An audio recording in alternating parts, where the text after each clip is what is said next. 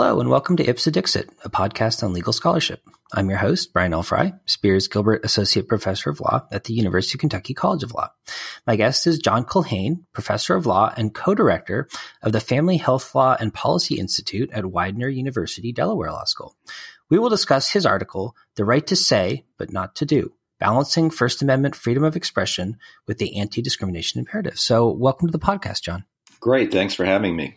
Yeah, the pleasure's all mine. Um, I really enjoyed reading your brief and lively article. Um, and I was wondering if you could start for listeners who may not be familiar with the background controversy by um, telling people a little bit about the sort of issues at stake in the masterpiece bake shop case, mm-hmm. how you came to them, sort of what like what your perspective on them was and how it might have been different from some of the other people commenting on on the case and sort of where things kind of stand at the moment before we kind of launch into a more kind of in the weeds discussion of of your article. Sure, I'd be happy to do that. So, for many years, I'd been thinking and writing about the question of marriage equality and related issues around LGBT rights. And uh, I quickly uh, realized once the great victory in, in the marriage equality uh, uh realm had been achieved in 2015 with Obergefell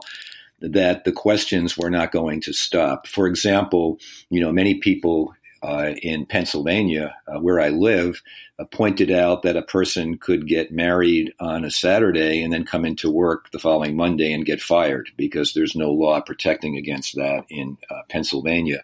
So uh, there were still these issues out there. And the first question is, how do you protect people? And the answer, obviously, is through laws prohibiting, you know, sort of anti-gay uh, bias in the workplace and housing and other places. So, uh, you know, until you have that, uh, you don't even get into the conflict between uh, someone's right to uh, exclude someone from a business and the you know gay or lesbian person's right to access that business in the first place. So you have that sort of uh, foregrounding of the issue. Um, and then I noticed when the whole issue of marriage equality was being uh, decided and you know argued back and forth, there were some legal scholars, uh, and here I'm thinking of Robin Fretwell Wilson in in particular, who were saying, well, we should have marriage equality, but there are a lot of services and issues around marriage that make opponents uncomfortable, and we should let them opt out. So, for example, they said, uh, you know, if people had an objection to a certain kind of marriage, and they didn't specify same sex marriage, but that's what they meant. I mean, they really weren't talking about you know interracial marriages, for example. Um, they said that you know a baker or a florist or someone like that should be able to opt out of uh, providing services relating to uh, gay weddings, even in states that had laws that would otherwise have protected against that kind of you know action. So those were the things that kind of interested me. You know, what are the laws that uh, protect members of the LGBT community, and how might people try to, you know, sort of get around those laws or try to devise exceptions or compromises uh, when it came to uh, gay rights? And I think it's no coincidence that the cases that are generating the most interest, although not all of the interest, are cases where the uh, business or or place of a public uh, a public accommodation is you know is turning people away uh, in relation to uh, marriage. So you've got the masterpiece uh, a bake shop case where uh, Jack Phillips says, "I'm not going to, you know, bake a cake for a gay wedding." You had another case involving a florist who had a long-term, uh, very good relationship with a gay couple, and she would sell them flowers and make arrangements for all kinds of things. But when they told her they wanted her to do arrangements for their wedding, she refused and said, "I won't do that." So, you know, these are not the only cases in which uh, the conflict surfaces but I think uh, it's it's not coincidental that these are the most sort of high profile. Um, and so I came to it from from kind of that direction, if you will. Yeah, so maybe you could you could say a little something about sort of the doctrinal issues sure. behind the Masterpiece Cake Shop case. And I, I'm thinking in particular this sort of distinction or continuum, perhaps is a better way of putting it, between kind of speech and expressive conduct. Because I, yeah. I think part of what you're getting at in the paper is like the, the, the sort of the the way that that continuum creates a difficulty kind of in practice for applying free speech and First Amendment related concepts. Yeah, so I think a good way to think about it is we can take this, uh, you know, sort of do a hypothetical closely related to the Masterpiece Cake Shop case and use that maybe as kind of a stalking horse to explore this a little bit. So, uh, you know, if Jack Phillips had instead stood on this ground. Well, I will bake the cake, but I won't inscribe it, you know, sort of, I don't know, happy gay wedding or something like that, right? Yeah. I think no one would have said, I hope no one would have said that, you know, he must be forced, you know, to do that, right? So when you're talking about speech at its core, uh, that's where the First Amendment uh, most clearly applies. Now, there's a whole range of expressive conduct. And I think you're exactly right to call it a continuum um, from things that we would all say, you know, there should be some protection there if it's core political speech. For example, in uh, the case which kind of set up the standard for these expressive uh, speech cases, O'Brien, uh, the case involved a guy who was uh, arrested for uh, burning his draft card. Well, that's clearly uh, speech that should be protected. You're you're protesting the government, um, and uh, he's doing it to send a very specific message. The problem with it is, uh, as you move away from things that are really clearly political and expressive, um, it's hard to know sort of where the stopping point is. And so I'm very suspicious of these uh, expressive or symbolic uh, speech cases um, you know, you could say anything is expressive or symbolic. And uh, so the idea that uh, baking a cake is uh, an act of expressive conduct, um, while there's something intuitively plausible about that, um, you know, the idea that if he's making the same exact cake, right, save the inscription, which I've already said uh, should be protected speech. If he's making the same cake for a gay couple as he would for a straight couple, uh, it's hard for me to understand why uh, that speech ought to be uh, protected, particularly when it comes at the expense of the couple who otherwise has a right under, in this case, Colorado law, you know, to access these goods and services. Um, so that's sort of where I see the issue. And I think the Supreme Court has not been clear, or really, to be honest, even very coherent about when expressive or symbolic speech is protected, or even when it is expressive or symbolic speech.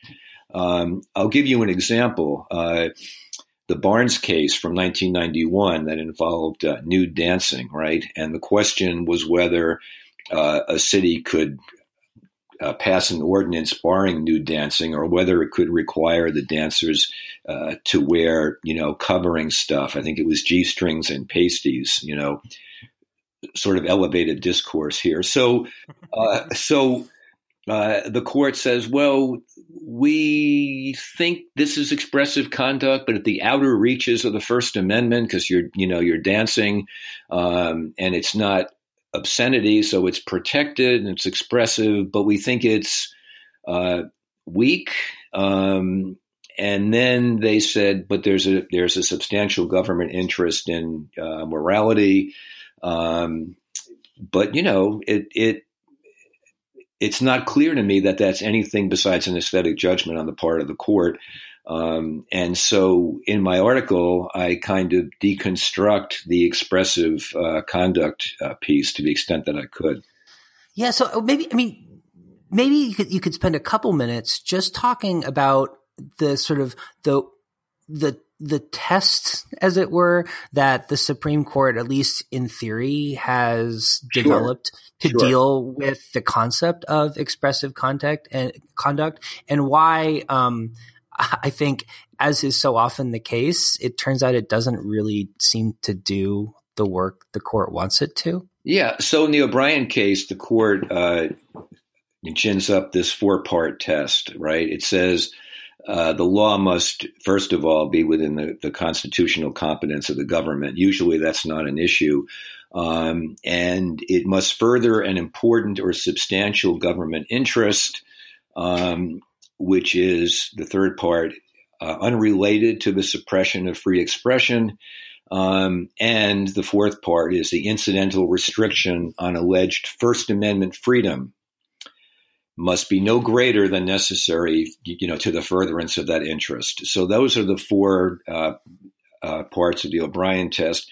The interesting thing is the court doesn't consistently use the O'Brien test. Um, so, for example, uh, in the case involving uh, the uh, gay and lesbian uh, group that wanted to march in the Boston St. Patrick's Day parade, uh, the court said, well, they could be banned by this private group because you marching in a parade is expressive, right? But the court didn't even apply the O'Brien test, and I think if it if it had, um, you know, it might have come out differently and said, well, there's an important, you know, an important uh, government interest here in, you know, allowing you know, gay and lesbian people to operate in the public square in the same way that you know, everybody else can.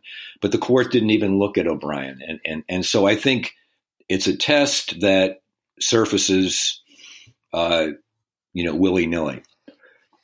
Yeah, I mean, I mean, it's it seems like almost like a like a quote unquote test that serves to kind of camouflage a certain sort of ad hocism almost. I think that's right. And I think, you know, uh, the court, um, you know, it's no coincidence, I think, that in, you know, uh, cases involving gay rights, that, you know, the test kind of comes and goes or is employed in ways that have in the past usually led to the, uh, you know, gay rights uh, group uh, losing, right? So you've got the FAIR case, which was, uh, for those that don't uh, recall, uh, was the case where uh, law schools uh, were asserting their First Amendment rights to bar recruiters, military recruiters from campuses because of the don't ask, don't tell policy.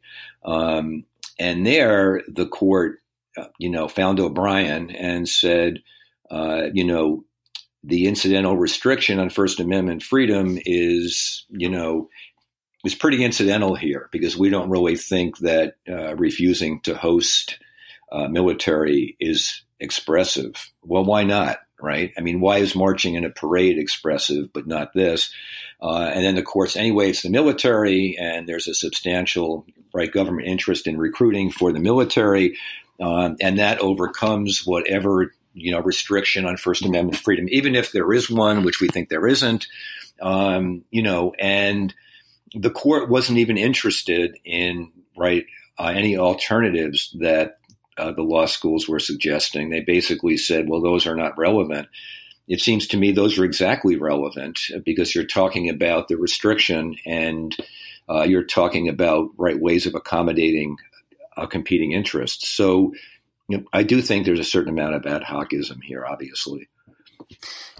Yeah, and, and I mean, I, I, and I was wondering if you could you could spend a few minutes kind of talking about that, not just from the perspective of the court, but in a weird way, I almost feel like there's a certain amount of ad hocism to some of the alternative proposals that have been advanced by other other law professors uh, and other people sort of engaging in this conversation. Yeah. I, I was maybe kind of reflect on some of those a little bit. Describe maybe what some of them looked like and and some of your I think rather trenchant criticisms of them. Well, in, yeah. So in your paper, right? So you know, one of them is the attempt just to draw this line, right?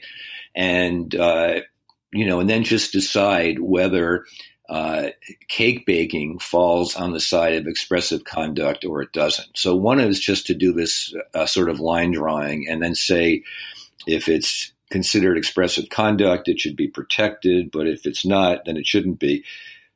First of all, that doesn't answer the question because even if it is expressive conduct, you have this obviously strong, uh, you know, competing interest on the other side, uh, which is for people to be able to access the services. So you had people saying, well, a photographer, that's expressive, but a cake baker is not.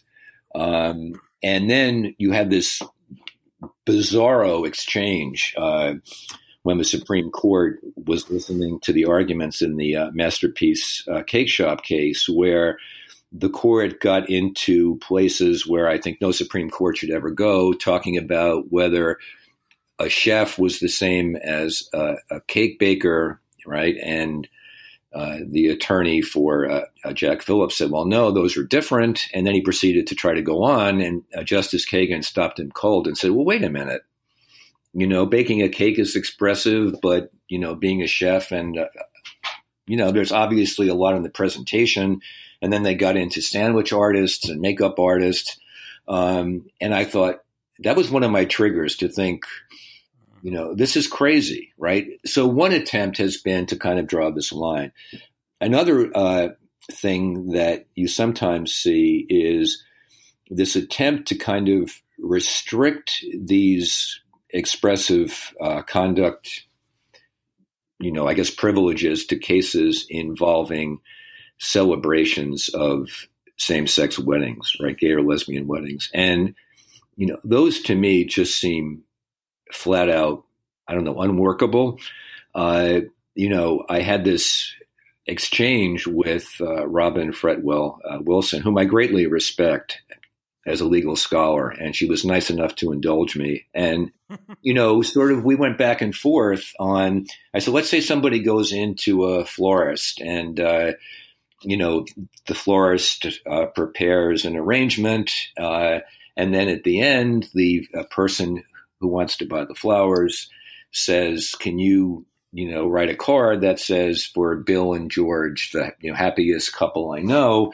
Can the florist then uh, refuse? And in her response, you know, she was she was internally inconsistent to be honest with you first she says well you know if it's for the wedding then they then they could refuse she says but for me it would have significance that the flowers are not to be used in the wedding but are to be brought as a gift to the weddings. Maybe that makes it different.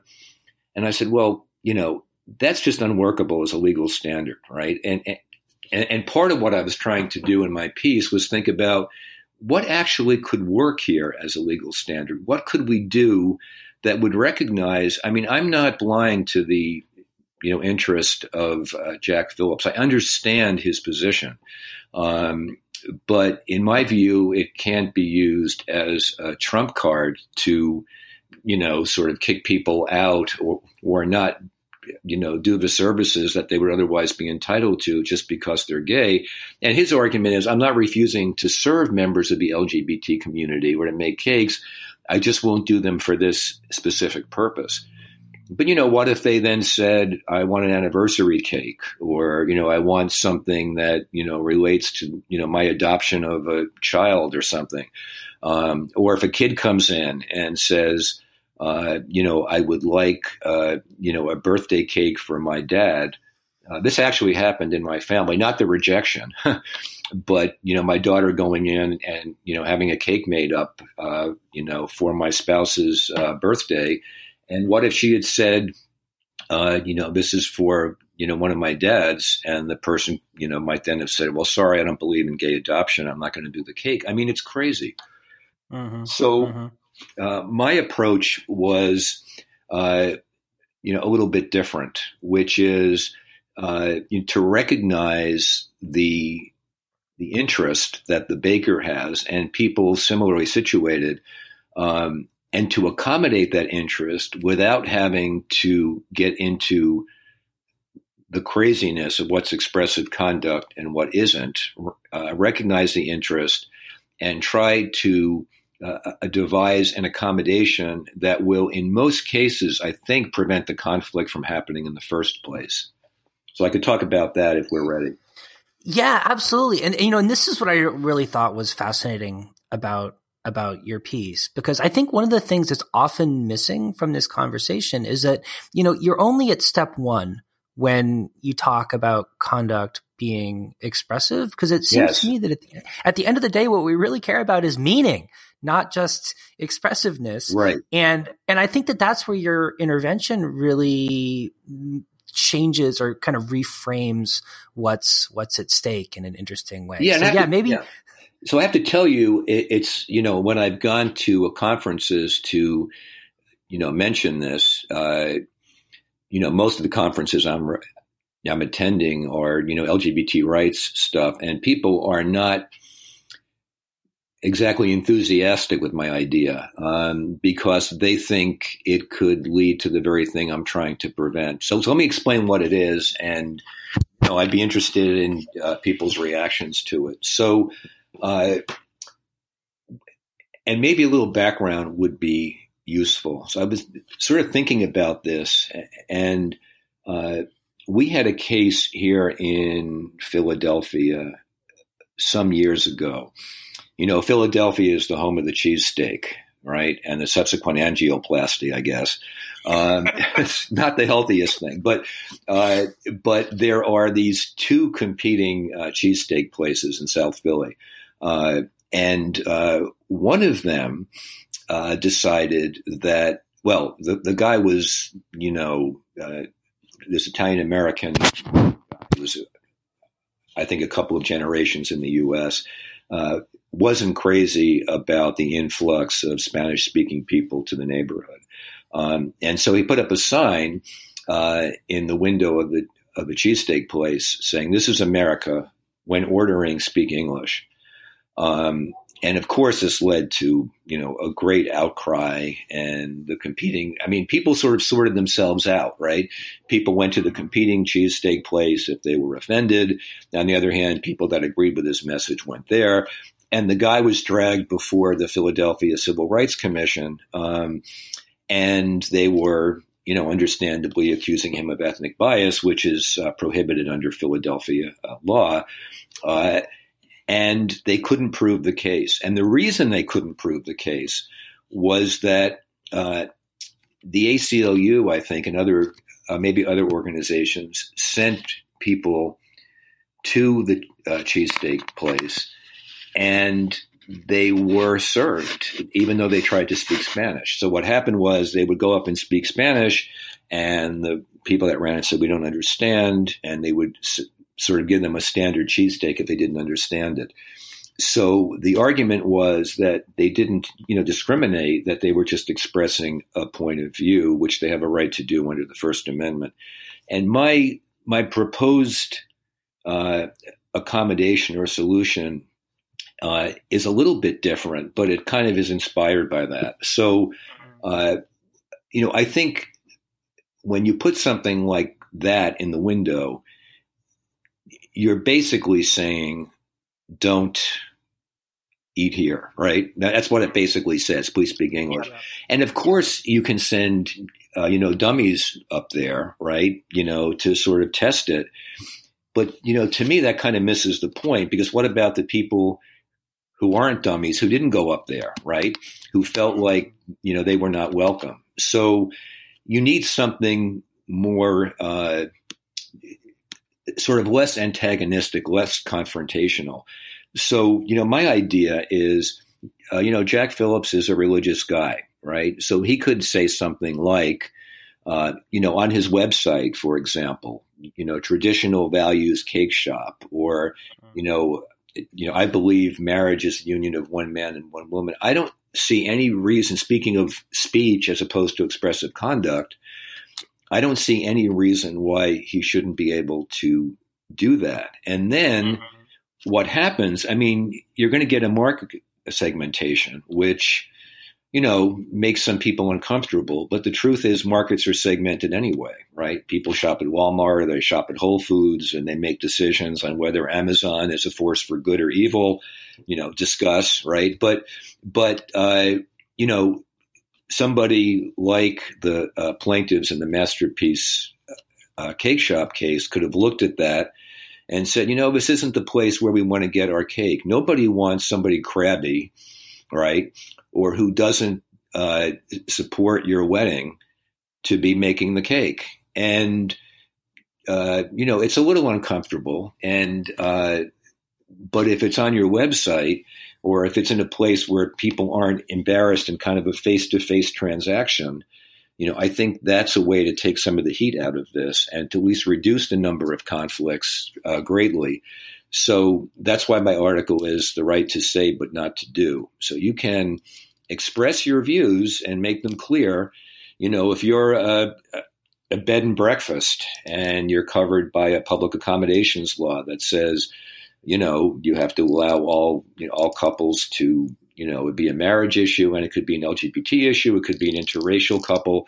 You have to allow, you know, any, you know, uh, two people to stay at your place, married or not, gay, straight, etc if you are, you know, traditionalist that thinks marriage is the union of a man or a woman uh, and a woman, and you might even be an alumnus of Bob Jones University that doesn't believe in interracial marriage, you can write whatever you want on your website as long as it's not um, the kind of statement that is likely to be interpreted as a disinvitation to utilize the business. And I think the devil is going to be in the details and trying to work that out. Um, and that's why I suggest in the article uh, what might be a salutary development would be for uh, you know state legislatures to come up with kind of safe harbor language that you could use um, to express you know views on particular issues. And then if you wanted to go beyond the, the safe harbor, you know, you'd be on your own basically.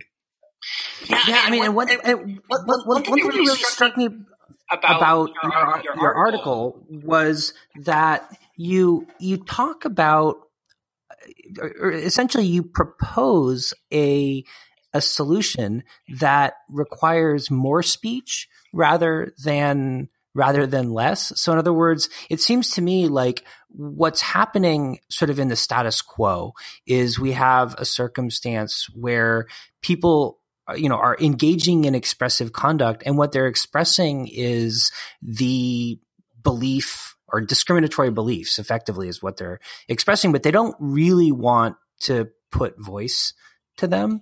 And essentially what you're saying is if you want to discriminate you have to you have to say so yeah well, right? You have to yeah, yeah well you have to or and that and we don't have and, to say so but but but but if you don't then you can't refuse. I mean you you sort of make it you know look all of these decisions have consequences right? So you know if you uh don't say anything and wait for the couple to show up, well, then a number of things could happen. You could refuse and everyone's kind of embarrassed, right?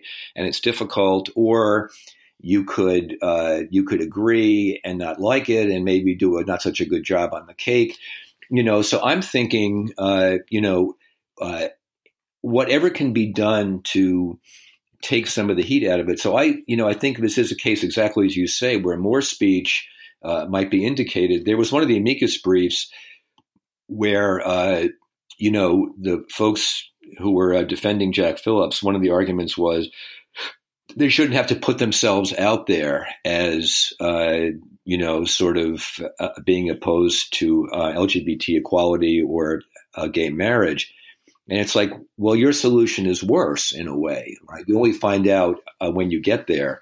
Um, and you know, there could be economic consequences to, you know, putting something like that on the web uh, or or posting it in your window, I suppose. Although that seems more uh, confrontational or incendiary, just just almost by definition, right? But you know, you can take those steps, um, but you know, you might get pushback, or people might make other economic decisions or or moral decisions based on you know their agreement or disagreement with that right? And yeah i think that that's that's that's kind of you know if we favor a robust uh, first amendment we favor a marketplace i think this is less sort of stealthy. Yeah that's right. And, and it really struck me that it's like it's almost like people uh, the, the people who are making these claims are saying i want to discriminate and i want it to be convenient yeah. for me and I don't want to bear any of the costs associated with publicly expressing my discriminatory beliefs and my refusal to recognize some people. And, and it a, just seems like. Know, and there is a cost. I mean, there are uh, legal scholars on the conservative end um, who have made the argument that well, there's really no loss here because the you know the gay lesbian couple can just go down the street to a more you know, amenable bake shop. And I guess I have two answers to that. One is maybe right. It might depend on where in the country you are and uh, what the level of homophilia versus homophobia is. I don't know, but but the second uh, piece of that is it, it it completely undervalues the you know whether you want to call it expressive interest, which I hope I've shown is kind of elastic enough to you know to sort of apply to almost anything of the same sex couple, um, and it's a dignitary harm. So you know, I was thinking about a case where, you know, you've got uh, a, a kid who's just recently out, right? And he goes in, he's got his courage uh, ginned up, and he goes into a bake shop and he wants some, you know, some cookies to be done uh, in a certain way for a pride event or something. And the, you know, the bake shop owner you know, turns him down and, you know, maybe says some things that aren't so nice. That's not nothing, you know, that's, uh, that's a true cost that's imposed on that, you know, side of the equation. And I think anything we can do to, you know, people talk a lot about uh, civility. And I think, you know, something along the lines I'm proposing uh, could further that goal. At least that's my Pollyanna hope for Friday. For Friday. yeah, yeah. Well, I mean, obviously, this issue isn't going anywhere. Um, so, I, I, mean, I just wonder, like, in in closing, what do you what do you expect to happen next? Any kind of prognostications yeah. on? So, I guess I'm not optimistic. Um, you know, uh, as I uh, mentioned to you, uh, you know, sort of off air there was a piece in Slate by a legal scholar named Eric Segall, whom you've had on this uh, podcast before, where he basically said uh, if the Supreme Court gets this case in its current configuration, um, I mean, the court's current configuration, they are quite likely to side with, uh, I guess I'll say, the conscientious objector. Um, and so uh, I think the best we can hope for for now is that the Supreme Court kind of keeps its paws off the case, doesn't take cert on any of these cases for a while, and they can kind of percolate around until somebody gets a hold of my fantastic proposal and and serves it up to all 50 states and uh, everybody lives happily ever after. But but uh, you know I do think that uh, you know one of the uh, predictable consequences to the marriage equality victory was this kind of pushback on on what we might call ancillary issues, and uh, this is one of them. And I think, uh, you know, there are broader implications. I was on a radio show. Uh, I don't know, a few months ago, where I was in a discussion with another law professor, and I said, you know, the problem, well, sort of a broader problem with it is that uh, there's nothing in this expressive uh, conduct uh, piece that would stop uh, someone like you know Jack Phillips from refusing to bake a cake for an interracial wedding. And I said, you know, if these laws protecting people uh, and you know and enabling them to obtain services in in places of public accommodation, you know, if those laws are necessary in the first place, right?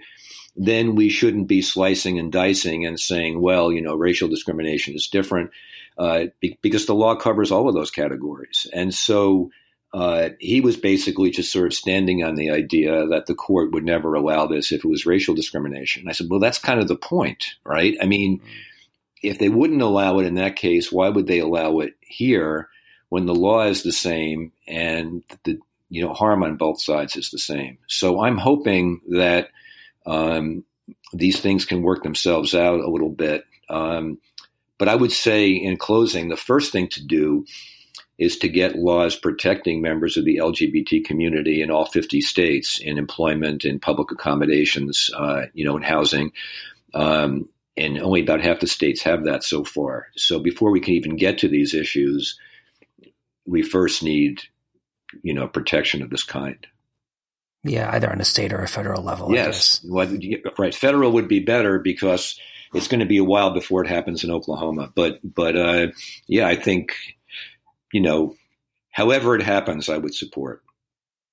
Great. Well, John, thanks so much for coming on the program. It's been really fun talking to you. It's been a great pleasure. I think this podcast is a great, uh, great service, and and uh, you know, I hope you continue to do it.